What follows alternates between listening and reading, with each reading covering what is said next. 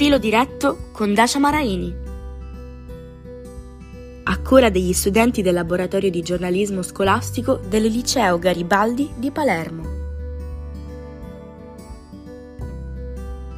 Episodio 2 Dacia e la difesa dei diritti delle donne. Un caro saluto da Giulia, Flavio e Vittoria a tutti gli ascoltatori, in particolare alla comunità scolastica del liceo classico Garibaldi di Palermo. Continuiamo con il secondo episodio del filo diretto con Dacia Maraini e noi, studenti della classe seconda E, della quarta G e della quarta H, e con alcune ex allieve e adesso studentesse all'università. Partendo dai recenti fatti di cronaca che coinvolgono le donne in episodi spesso di violenza, abbiamo riflettuto con Dacia sull'importanza del rispetto dei ruoli e sulla centralità dell'educazione per educare la parità di genere. Hanno coordinato l'incontro la professoressa Marina Di Giorgi e la professoressa Rosanna Carbonaro. Diamo dunque la parola a Gaia e alla classe quarta G che ha posto a Dacia Maraini le sue domande in proposito. Buonasera, appunto io sono Gaia e a nome mio e della mia classe volevo farle due domande principalmente. Appunto noi abbiamo letto il suo articolo pubblicato sul Corriere della Sera lo scorso primo febbraio e lei a proposito del delitto di Roberta Siracusa e anche più in generale di tutti i femminicidi avvenuti nel 2020 rivolge, si rivolge direttamente agli uomini dicendo appunto che loro devono accettare eh, la perdita dei loro privilegi e quindi a proposito di questo le chiediamo attraverso che per, quale percorso educativo gli uomini potranno secondo lei arrivare a questa accettazione e cosa deve fare quindi la famiglia, la società, la famiglia d'origine per educare ad una uguaglianza reale di ruoli. Bellissima domanda, grazie Gaia. Allora, prima di tutto però ci tengo molto a dire che eh, non è che io penso che gli uomini nascano violenti, eh. penso che gli, gli uomini e le donne sono persone umane però hanno vissuto in storie diverse. No? Gli uomini nella storia hanno avuto accesso a dei privilegi che le donne non hanno avuto per secoli e secoli e, e, quindi effettivamente gli uomini si sono abituati ad avere questi privilegi anche in situazioni di legali che sono cambiate in cui c'è parità nel nostro tempo soprattutto in Europa in Italia noi abbiamo delle leggi di parità no?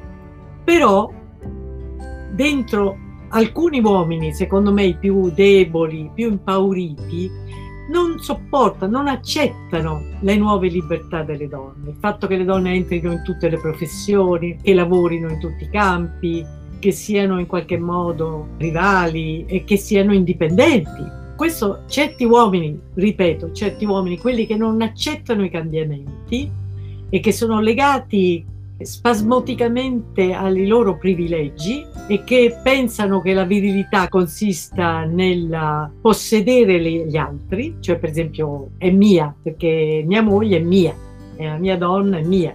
Se lei dice io me ne vado, l'offesa alla mia virilità è talmente terribile che io preferisco ucciderla, no? Ecco.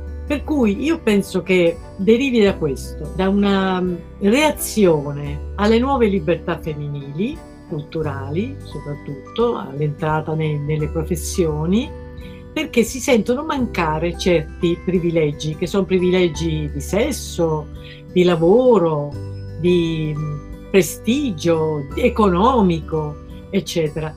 E certi uomini, lo ripeto, perché un uomo saggio, un uomo sa- tranquillo, sano, non ha queste paure, accetta i cambiamenti, tutti dobbiamo cambiare, no? Cioè perché le, le, la vita cambia. Alcuni uomini che sono fragili, deboli, impauriti non l'accettano. Allora, giustamente Gaia mi chiede come si fa a cambiare le cose? Mi pare che questa è la domanda, no, Gaia?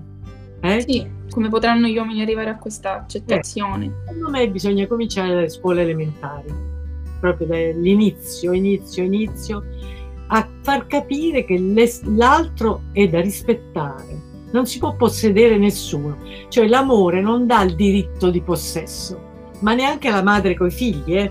quindi è una cosa che riguarda sia gli uomini che le donne.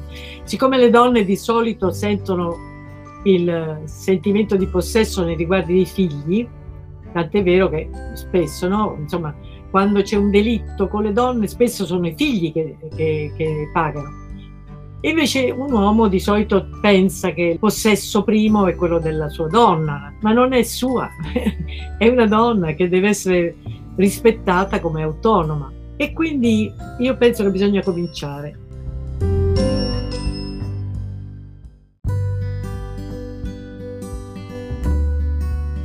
Dacia ha riflettuto insieme a noi sull'importanza della scuola, sul ruolo fondamentale dei docenti nella formazione delle persone e ha anche ricordato i suoi anni di studentessa al liceo classico Garibaldi di Palermo negli anni 50.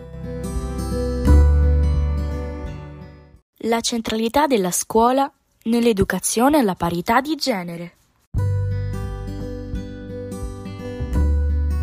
Gaia, eh, purtroppo siamo ancora lontani, perché io guarda, l'altro giorno sono andata in un negozio, ho chiesto vorrei un regalo per eh, la mia nipotina e mi hanno detto vada di là, siamo nel 2021, eh?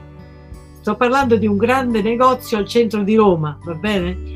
E allora sono andata e ho trovato le bambole, quelle orribili Bambi, eh, Barbie, poi non so, le cucinette, la carta eh, i libretti rosa, eccetera. E poi ho detto, ma se volessi un regalo per mio nipote, dall'altra parte, dall'altra parte c'erano i fucili, c'erano i trenini, c'erano i palloni. Ecco, se ancora siamo a questo punto, cioè in cui l'educazione, diciamo, sociale, perfino nei giocattoli, si basa sull'idea che i bambini devono giocare con i fucili e le bambine con le bambole, vuol dire che ancora siamo molto indietro.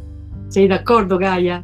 Sì, ma sono d'accordissimo. È comunque una cosa che si risente tuttora, eh. anche nelle piccole cose quotidianamente. Brava. E poi si deve vedere anche la televisione.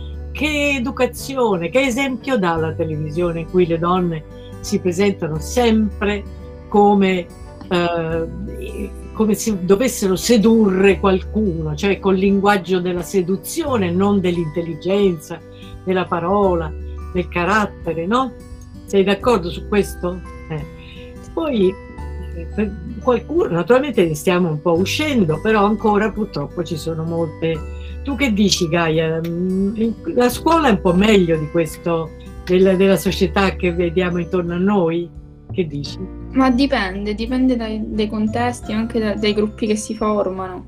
Ad esempio, nella mia esperienza personale, sì, però qualcuno potrebbe dire comunque che ha vissuto un'esperienza diversa perché... Secondo me sai cosa ti dico? Che per quello che ho sperimentato io, che frequento moltissimo a scuole, quando c'è una buona tenuta, c'è uno scambio, ci sono dei bravi insegnanti che, eh, che veramente danno un esempio anche in questo senso, non solo insegnano, ma danno un esempio di democrazia. Di...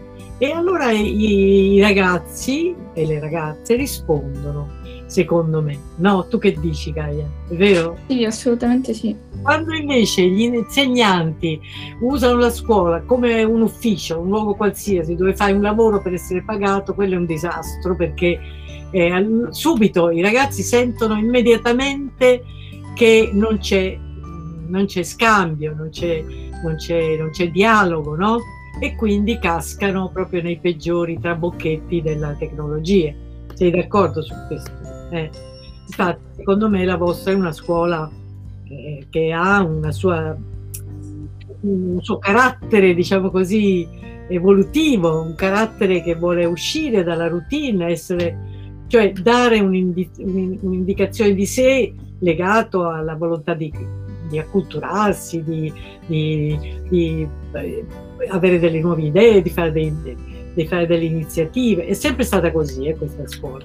Eh, anche andavo io a scuola mi ricordo c'era per esempio il giornale della scuola che nelle altre scuole non c'era, no? allora era poi una novità.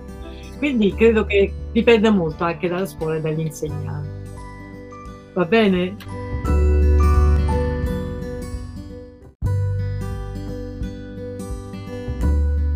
Come avete ascoltato, Dacia si è posta con noi studenti come una compagna di viaggio. E non finisce qui. Appuntamento quindi al prossimo episodio in un nuovo podcast per chiacchierare ancora con questa donna straordinaria, interprete del nostro tempo. Un caro saluto da Vittoria, Flavio e Giulia.